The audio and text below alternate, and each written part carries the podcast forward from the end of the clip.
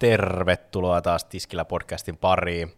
Täällä on nauhoituskopissa tänään minä eli Mika Koivula ja Juho Pajunen. Terve. Terve, terve. Tänään me ajateltiin aiheena käydä läpi vähän erilaisia palveluita ravintoloissa ja baareissa, eli käydä vähän keskustelua pöytävarauksista, yksityistilaisuuksista, cocktailkouluista, cateringista tai keikoista ja mikä näissä on niin kuin hyvää, huonoa, uhat, mahdollisuudet, positiivista, negatiivista ja lähdetäänkö tästä sitten taklaamaan aiheita? Lähdetään vaan. Tehdäänkö niin, että hei tässä eka aihe ja mä voin vaikka kertoa, en mä tiedä, oman mielipiteeni. Pelataan vähän niin kuin tennistä, jonka harrastuksen mä oon just aloittanut, niin mä syötän sulle täältä ekana niin kuin pöytävaraukset. Ää, ottaako Yeasty Boy pöytävarauksia? Ravintola Jiisti voi ottaa pöytävarauksia. Tosin meillä ei ole pöytävarausjärjestelmää, eli me, meille aika vähän tehdään niitä. Ja, eli pöytävarauksia tulee lähinnä puhelimitse ja sähköpostilla. Mm, syy, miksi meillä ei juurikaan ole, niin me ehkä koetaan me ei ole sellainen mesta, mihin välttämättä tehdään pöytävarauksia. Tämä on aika nopea innan autti. Meidän keskimääräinen aika, mitä jengi täällä viettää, on varmaan lähempä 45 minuuttia. Nyt Mikko voisi rauhoittua keittiössä. Ei se. Tota, niin, että siis jengi viettää niin vähän aikaa, täällä on aika nopea kierto, meidän safka nousee semipikaisesti melkein aina, niin siksi meillä ei ehkä ole sama oli tota, itse silloin aikoinaan niin ravintoloitsijana, baariyrittäjänä, niin paikka on kuitenkin aika lailla niin in and out, mutta kuitenkin jonkun verran tuli pöytävarauksia. Pöytävarauksissa tällaisissa in and out paikoissa ainakin meillä silloin oli välillä haasteita just, että porukka pysyisi siinä aikataulussa, että voi olla vähän myöhästymisiä ja venymisiä tai tilanteiden muuttumisia. Mutta ehkä semmoinen pöytävarauksia yleisesti äh, keskustelun aihe meidän alalla on sitten taas niin no-showt. Onko teillä tullut tällaisia no-show- tai myöhästymisongelmia? No-showta meillä ei mun, eikö anteeksi, on niitä ehkä tullut, mutta sitten samaan aikaan, kun, kuten mä sanoin, että tota, meillä on aika nopea innan out, niin ne ei ole aiheuttanut sellaista ongelmaa. Et mä ymmärrän tuon niinku no-show-ongelma oikeassa illallisessa ravintolassa varsinkin, joka lähtökohtaisesti on täynnä – ja sitten sulta jää niinku kauppaa tekemättä. Et me, me ei olla niinku, no, me, meillä tavaraa liikkuu ihan hyvin, me ei olla yleensä, me ei olla siis niin täynnä niin koko iltaa buukattuna täyteen, koska me vietetään se 45 minuuttia aikaa tai niin se ei, se ei tee sitä samaa ongelmaa. Totta kai, jos se olisi 10 hengen seurue, niin se tekisi, mutta jos meiltä joku kakkonen jää tulematta, niin se on ihan sama. Että kyllä tänne mä saan aina kaksi henkeä sisään. Että se ei näy siinä, että me menetettäisiin fyrkkaa sen nousun takia. Eli nyt me taidetaan molemmat astua vähän tällaiseen kuluttajahattu päähän, tai vedetään kuluttajahatut päähän. no-show-ongelmaa ratkaisuksi heitetty jo aika pidemmän aikaa se, että tulisi tämmöisiä niin varausmaksuja tai sitä, että jätetään luottokortin tietoi varauksen yhteydessä, että sit jos sä teet no-showt, niin sun laskutetaan siitä joku X-summa tavallaan peruutusmaksua vaikuttaisiko tämä sun käyttäytymiseen, jos sun suosikkiravintolat tai ravintolat, johon saisit menossa syömään ja teet sinne varauksen, niin velottaisi sinut tällaista? Ei vaikuttaisi mitenkään, koska mulla ei ole ikinä ollut tapana tähän moneen paikkaan varausta, vaan jos mä teen varauksen, niin mä menen sinne. Ja totta kai siis mä oon joskus peruuttanut oman pöytävarauksen tai pienentänyt sitä, mutta se johtuu sellaisista syistä, mitä niinku inhimillisistä syistä, eli joku on sairastunut yömmäs yömmäs. Niin tota, ei missään nimessä, mulle se olisi ihan täysin vain laittaa, en mä tiedä, vaikka 50 varausmaksu tai ehkä mieluummin se luottokorttitiedot, koska sit jos sä peruutat sen varauksen ja sitten miten saat se fyrkan backiin yömässä yömässä, mutta ei olisi mikään ongelma.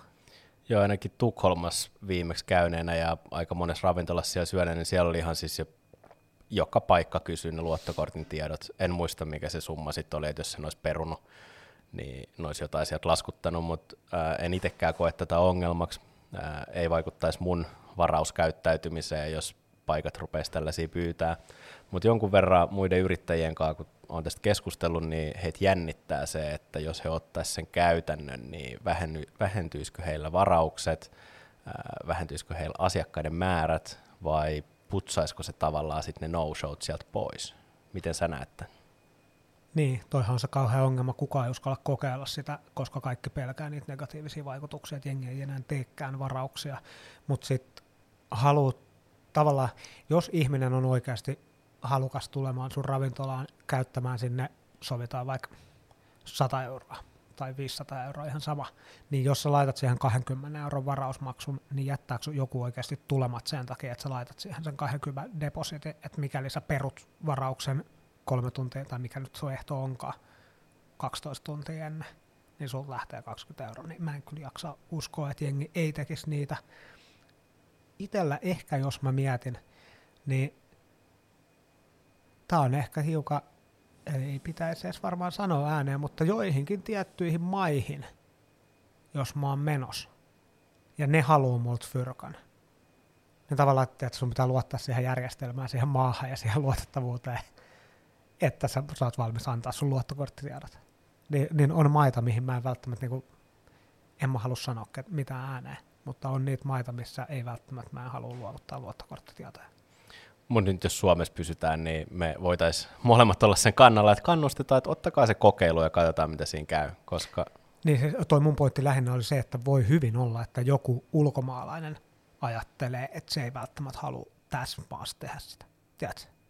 Eli että sulta jäisi turistit tulemat. On sekin että en mä tiedä.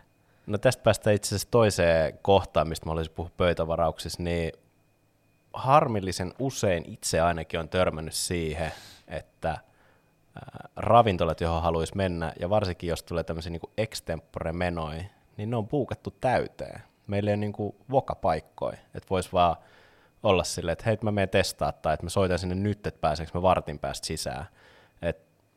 Miksi Suomessa ei ole sellaista käytäntöä, että me säästettäisiin osa ää, paikoista volkkineille, ne voi olla just turisteja tai jotain muuta, ja saa sitä pelivaraa siinä, että et first in, first served.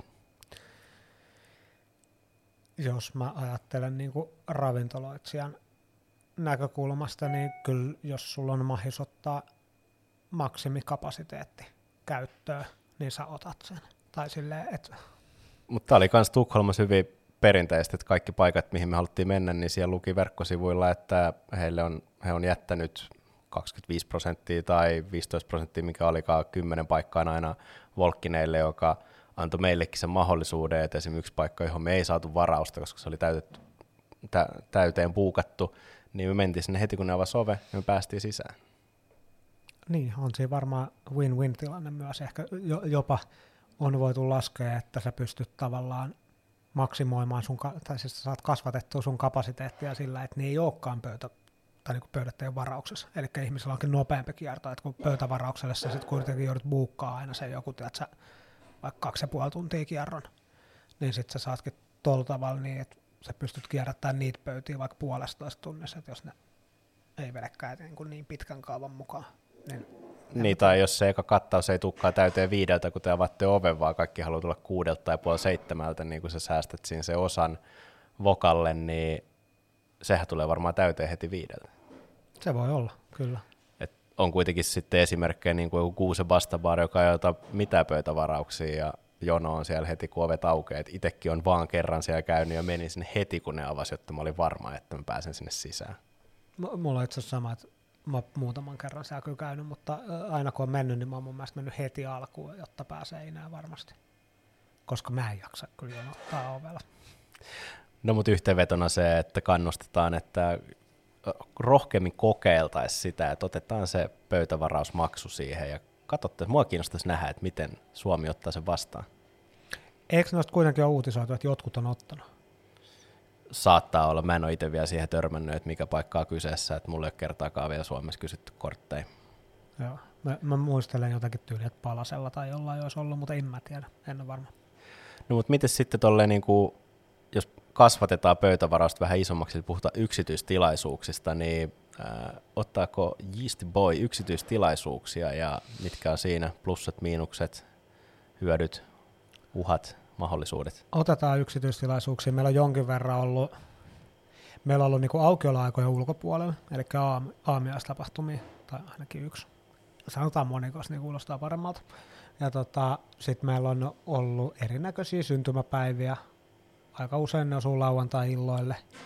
Öö, no positiivisia puolia, niin kaikki varmaan tietää, eli se on takuumyynti, ja meidän hinta on se, että se on enemmän kuin meidän normisen ajan takuumyynti olisi.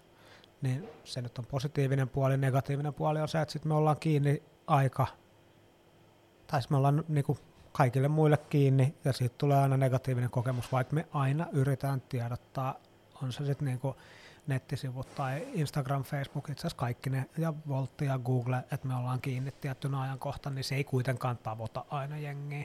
Ja sitten jos joku asiakas tulee ovelle, niin yleensä ne pahastuu siitä, että täällä on jotain muuta kuin, tai että ne ei pääse sisään. Tästä itse asiassa on ihan hauska juttu. Mä olin laittanut, meillä oli yksityistilaisuus, mä olin laittanut ää, nettisivuille Google, Instagrami, Facebooki, kaikki, mitä mä nyt keksin, niin mä olin laitettu, että me ollaan kiinni.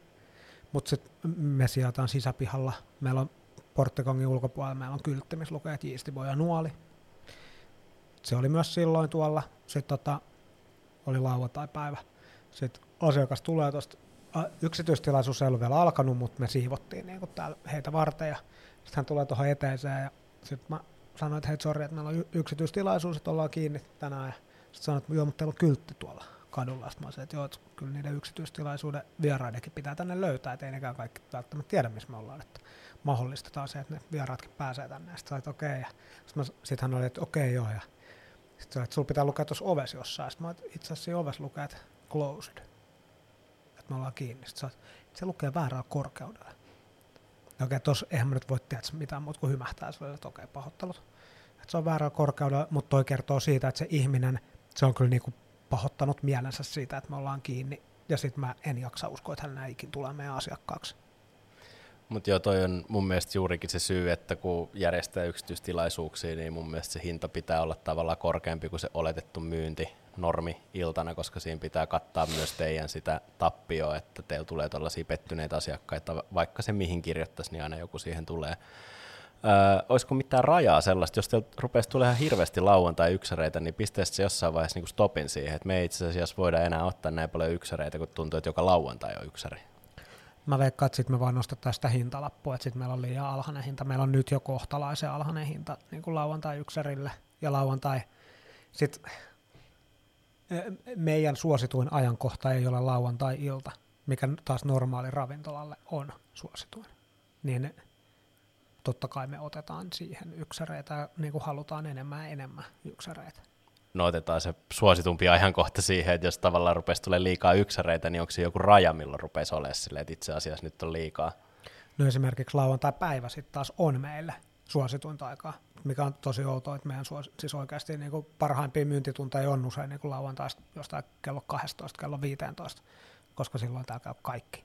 Niin kuin, se on vapaa päivä ja kaikki käy Koko täällä. Suomi. Niin eh, sellaiselle sitten sit se hintalapun pitää olla sen verran korkea, että meidän oikeasti kannattaa tehdä se. Mutta se on ainoa mun mielestä. Mutta sitten jos joku on, tiedätkö, jos me laitetaan siihen tukeen no 10 tonnia, että sä saatte pidettyä täällä tiedätkö, ristiäiset, niin otetaan se 10 tonni siitä, jos joku on valmis siitä maksaa sen verran. Joka ikinen lauantai. Mm. Ää, no mutta sitten ehkä tuosta vähän niin kuin pienemmät yksärit, mennään enemmän tuonne baaripuolelle, eli puhutaan niin cocktail-kouluista, jotka yleensä asettuu kuitenkin sinne niin kuin myyntituntien ekoille vaiheille. Niin näetkö sä, mitä hyötyy, haittoi, uhkia, mahdollisuuksia on sitten tällaisissa niin cocktail-kouluissa? Kyllä mä näen toskin eniten hyötyä. Tota, cocktail-koulu, varsinkin cocktail-koulu, niin koktailit ei vieläkään ole ehkä koko kansan juttu. Yleensä, mitä mä nyt muistelen cocktail-koulu, missä on ollut itse, niin tota, siellähän, jos miettii kymmenen hengen porukkaa, niin siellä on vähintään kaksi tai kolme jotain kiinnosta niin pätkääkään. Niin mun mielestä niiden saaminen koktaikouluihin on tosi hyvä asia, koska ne saattaa, ja siellä on ihmisiä, jotka on ehkä vähän kiinnostuneet koktaileista. Mä uskon, että sä kasvatat niin koktaikuluttajan määrää, plus sä saatat tehdä niistä sun omia niin kuin baarin tai ravintolakanta-asiakkaat, joka on tosi hyvä juttu. Huono puoli totta kai on se, että sit joudut olemaan ehkä taas kiinni jonkin aikaa. Mä oon ihan täysin samaa mieltä ja aikanaan siis kuinka kohan monta sataa cocktailkoulua on sitten tullut tehty just alkuilla, polttarit, synttärit, whatever. Teemalla ja ne on mun mielestä erittäin hyviä markkinointipaikkoja. Ei välttämättä sille, että tämä on nyt se suurin tulo, millä me tehdään niin kuin fyrkka tästä viikonlopusta, mutta saa kuitenkin aika hyvän kaupan siihen, mistä sä lähdet sitten rakentaa sitä sun vaikka lauantai-illan kokonaismyyntiä. Niin itse asiassa tuo niin perusyksärikin meillä, niin mä koen kanssa, että se on markkinointi, että jos me järkätään täällä jonkun 30-40-vuotisjuhlat ja tänne tulee se 30-70 ihmistä sisään, niin siellä on varmasti jengi suurin osa, jotka ei ole ikin käynyt täällä dikkaa tästä ja ehkä ne tulee joskus myös ihan asiakkaaksi, niin se on ihan hyvää markkinointiakin. Mutta yksi, mihin mä itse kiinnittänyt huomioon, en ole siis suurempaa tutkimusta tehnyt, mutta että cocktailkoulujen hinnat on niin lähtenyt aika, aika kovaan nousuun. Ää, ei sillä, että aikanaan kun me niitä jollain 25 eurolla per henkilö kaupattiin, että se olisi ollut fiksu, se oli tietenkin aika oli eri, silloin rakennettiin cocktailkulttuuria ihan eri lähtökohdista kuin nyt. Mutta kyllä mä itse rupesin vähän yskiä, että jos osallistuisin cocktailkouluun, mikä rupeaa maksamaan niin kuin 50 ja mä saan siinä itse tehdä yhden juoman ja mulle tarjoillaan toinen, niin se rupeaa kyllä olemaan aika kovaa, kovaa hintaa. Tästä varmaan voi olla samaa mieltä ja eri mieltä. Tota, niin kuin sä sanoit äsken, että jos sä joudut pistää putiikkiä kiinni, niin silloin sun pitää pyytää siitä isompaa hintaa. Sitten jos sä mietit, niin kuin, cocktail-osaaminen on kuitenkin ammat, niin kuin, se vaatii erityisosaamista, ja joku ihminen antaa sulle sitä. Jos sä met, sä sanoit, oliko se tässä jaksossa? Joo, kyllä, että tota, oot aloittanut tenniksen. Yeah. Niin tota, jos sä menet tennistunnille, niin siellä on joku tyyppi, joka ottaa todennäköisesti, mä en tiedä, mutta mä veikkaan, että se on noin 100 euroa tunti vähintään, että se valmentaa sua. Teet on ehkä kaksi, tai sä voit hankkia siihen useammankin ihmisen, mutta se, voi, se on yksinkin, se on se 100 euroa tunti, niin tavallaan sille erityisosaamisellekin pitää antaa hinta. Että et tavallaan se, että 50 tun, niin kuin tunnin kahden, varmaan kahden tunnin cocktailkoulut, niin en mä nyt tiedä, onko se niin paha. Niin. Niin kuin sanoit, asiasta voi olla monta mieltä. Tota, ää, mä ehkä näkisin tennisvertauksen siinä, että siinä oppii ehkä vähän enemmän kuin siinä, että mä saan tehdä yhden koktailin. Joo, se tarvii sitä ammattiosaamista, mutta se löytyy talon puolesta ja sisältä. Et mä piirtäisin ehkä käppyrät enemmänkin siihen suuntaan, että saako sä laskemalla hintaa niin enemmän niitä koului ja just, että sä joudut sulkemaan ravintola muilta, niin jos se sijoittuu niille ajoille, milloin siellä ei ole muutenkaan todennäköisesti oikeastaan ketään, niin suljet sitä keneltäkään silloin pois. Et se olisi aika silleen niin kuin helppoa rahaa ja markkinointi, josta sä saat rahaa, niin itse yrittäisin ehkä piirtää sen kysynnän ja tarjonnan lain siihen, että onko ne sellaisia, mitä sä voisit tehdä vaikka joka lauantai alkuilta vai silleen, että niitä tehdään kerran kolmes kuukaudessa ja pyydetään kovempaa hintaa. Mä, tohon, tota, mä katsoin viime pikkujoulukauten niin helsinkiläisten baarien somei, niin mun mielestä lähestulkoon joka ikisellä baarilla oli silleen, ainakin viikoittain, että sori hei, me ollaan kiinni tänään, siinä avataan vasta kello 19, avataan jotain, koska meillä on cocktailkoulu, ja jos joka ikisellä baarilla on niitä koko ajan pikkujoulukaudella, niin kyllä se tarkoittaa silloin, että jengi on valmiit maksaa siitä. Et mä en tiedä se, että jos sä lasket sen 50 tuntihinnan vaikka 40, niin se, että lisääkö se niin paljon, että se kannattaa. Et musta tuntuu, että jengi on kyllä valmiit maksaa sen 50. Mut se on täysin totta, niin kuin mä sanoin, että piirtää se tarjonnan ja kysynnän käppyrät siihen, että jos, jos sulla on niitä joka lauantai, että sä voi järkkää niitä enempääkään, niin sit joko hintaa nostamalla tai sitten oot vaan tyytyväisesti hymäilet, mutta sitten taas jos niitä ei ole vielä niin paljon, niin siinä vaiheessa voi harkita sitä, että saisiko niitä enemmän. Ja sitten sit herää kysymys silleen, mä en tiedä mitä kautta jengi näitä niinku myy, varmaan Venuun kautta jonkin verran, mutta tota, jos sä oot niinku täysin asiasta tietämätön kuluttaja ja sitten sä katsot, että okei, tuolla on paikka X, joka myy 50, paikka X, joka myy, tai Y, mikä myy 50, Z, joka myy 50, toi paikka H myy nyt 30. Niin herääksi myös kysymys, anteeksi, onko toi jotenkin huonompi? Se on kyllä täysin totta. Tota, itse asiassa mainitsit tuon Venuen, niin äh, viimeisen tällaisen lisäpalvelujuttuna on siis catering ja kaikenlaiset keikat. Te olette osallistu kans keitrannut ruokaa, mutta olette myös osallistunut, sille että olette paikan päällä tekemässä, niin miten tällainen niin kuin ulkopuolinen toiminta, plussaa, miinusta, uhkaa? mahdollisuutta? Totta kai siis lähtökohtaisesti, jos se tapahtuu niin, kuin, niin että sä saat tuotettua sen ravintolan sisätiloissa sen niin kuin meidän kohdalla safka. Että jos me saadaan tehtyä täällä misat ja ihan sama mennäänkö me itse nostaa vai ei, niin totta kai sitä kannattaa tehdä, koska sä teet lisää kauppaa, kauppa se on, joka kannattaa. Eli totta kai se, mikä niin kuin mä ymmärrän, että kaikki ei ole mukana esim. keithraamisessa, ja jos puhutaan keithraamisesta niin, että sä menet itse tarjoiluhenkilökuntana tai valmistamaan ruoan kautta juomat sinne, mä ymmärrän sen, koska on se henksupula edelleen, että ei jengillä vaan niinku resursseja pitää sillä tiedätkö, henksua, että jos sattuu tulee keikkaa, niin se on ehkä se niinku haaste siinä. Mutta muuten totta kai mä suosittelen kaikille, että oot sä sitten cocktailbaari tai ravintola, niin pyri nyt myymään sun tuotetta niinku, tiedätkö, ulos. No, niin, siis periaatteessa saat lisää asiakaspaikkoja sille sun pienelle hetkelle, että jos sä myyt täällä tupa täynnä ja täällä on jengi syö beigeliä ja sitten sen lisäksi teillä on vielä pari tyyppiä keikalla tekee beigeliä, niin yhtäkkiä teillä on enemmän niin kuin beigelin syöjiä samaan aikaan kuin mitä tänne mahtuisi yhteen paikkaan. Just näin, siis kyllä mä aina ilolla katson, että jos mulla on tuollainen kalenteri, mihin mä kirjoitan, ja sitten mä katson, että vaikka, että ai vitsi, mitä siistiä, että on tollekin, että se kesälauantaalle saatu myyty hää yöruuat, että jes, että sinne menee sata beigeliä, niin siinä on niin kuin ihan hyvä kauppa alla. Vähän niin kuin sä sanoit, että jos sulla on koktaa koulu sinne alkuiltaan, niin sä tiedät, että siinä on ihan hyvä niin kuin alkukauppa lähteä rakentamaan sitä viikonloppuun, niin kyllä mäkin katsoin, että jos viikolla on vaikka kolme eri tilaisuutta, mihin me on myyty kaikki 20-100 beigeliä, niin se on ihan hyvä alkukauppa, minkä päälle lähtee rakentamaan. Mutta tästä periaatteessa me lähdetään vetämään niin kuin yhteenvetona, niin kyllä äh, jätetään ehkä pöytävarauspuoli vielä vähän sikseen, koska siihen ei ole niin kuin ihan suoraan, että kannattaako nyt ottaa pöytävarausjärjestelmän käyttöön vai ei, mutta ehkä toi niin kuin yksärikauppa, cocktailkoulut, ne voi mennä kanssa siihen yksiäri cateringi, niin miten tällaista kannattaisi lähteä rakentaa sitten vaikka yrittäjänä, joka vielä ei tätä tarjoa? Niin kuin miten lähteä rakentaa? Niin sä mainitsit Venuu, mä en on siis joskus ollut Venuun asiakas, mutta äh, lähdin kyseisestä paikasta ennen kuin se oikeastaan tuotti, tai ehkä yksi yksäri tulla sen kautta. Mutta miten tämmöiset niin markkinointipaikat, mit, miten lähtisi markkinoimaan, että tarjoaa tällaisia lisäpalveluita ravintolana tai baarina? Musta tuntuu, meillä on siis ollut osa yksäreistä tullut niin, että ne on tullut suoraan kyselyyn ja osa on tullut Venun kautta.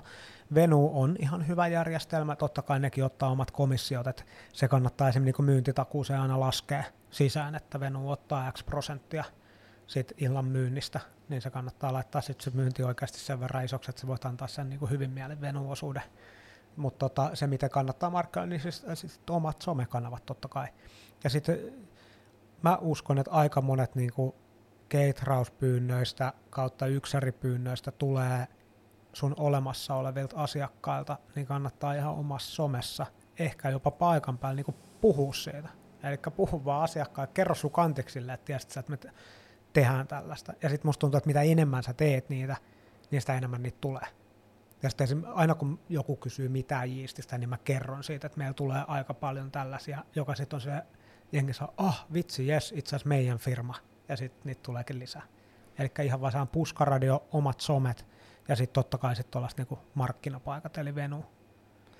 Mä oon ihan täysin samaa mieltä, että kyllä kannattaa lähteä siis vähän jopa niinku markkinoimaan, että miettiä se itselle niinku lisätuotteena, kaupata näitä, kertoa niistä. Mä en osaa niin paljon vastata tuohon niin Venuun tyyppisiin muihin ratkaisuihin, koska silloin aikanaan, kun näitä tuli tehty tosi paljon, niin tällaisia palveluita ei oikeastaan ollut vielä Suomessa, mutta tosi paljon tuli kyselyitä vaan sen takia, koska meidän baari oli olemassa ja siitä dikattiin. Niistä haluttiin sitten myös häihin tai firman bileisiin tai jotain muuta.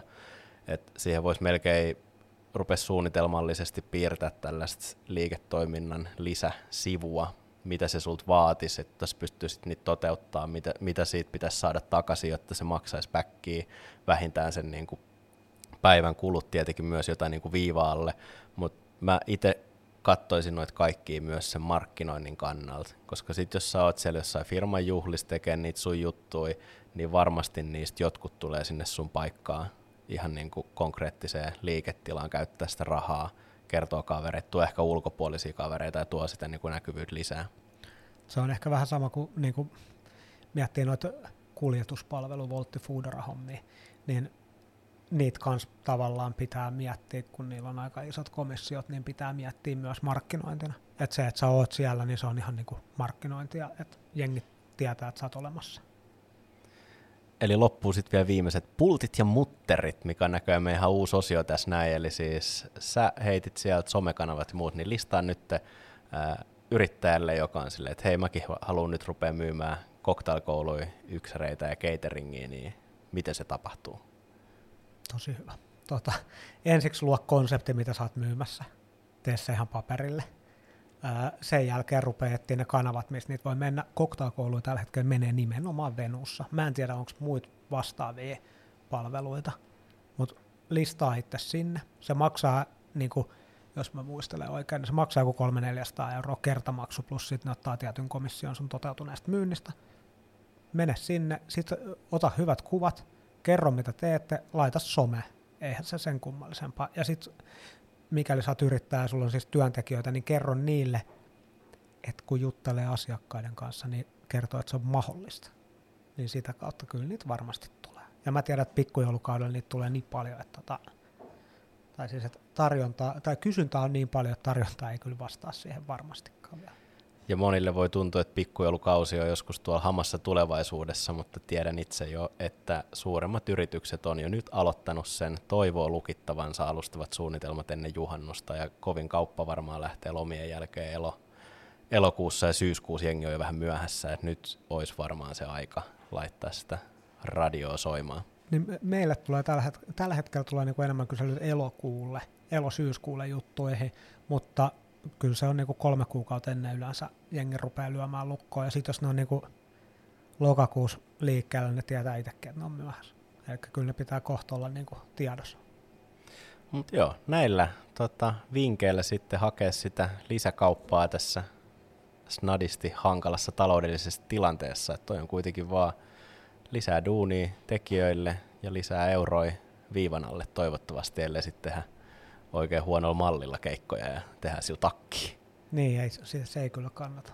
Mutta tota, kyllä mä väitän, että noissa keikoissa niin kyllä se niin kuin markkinointi palkitsee.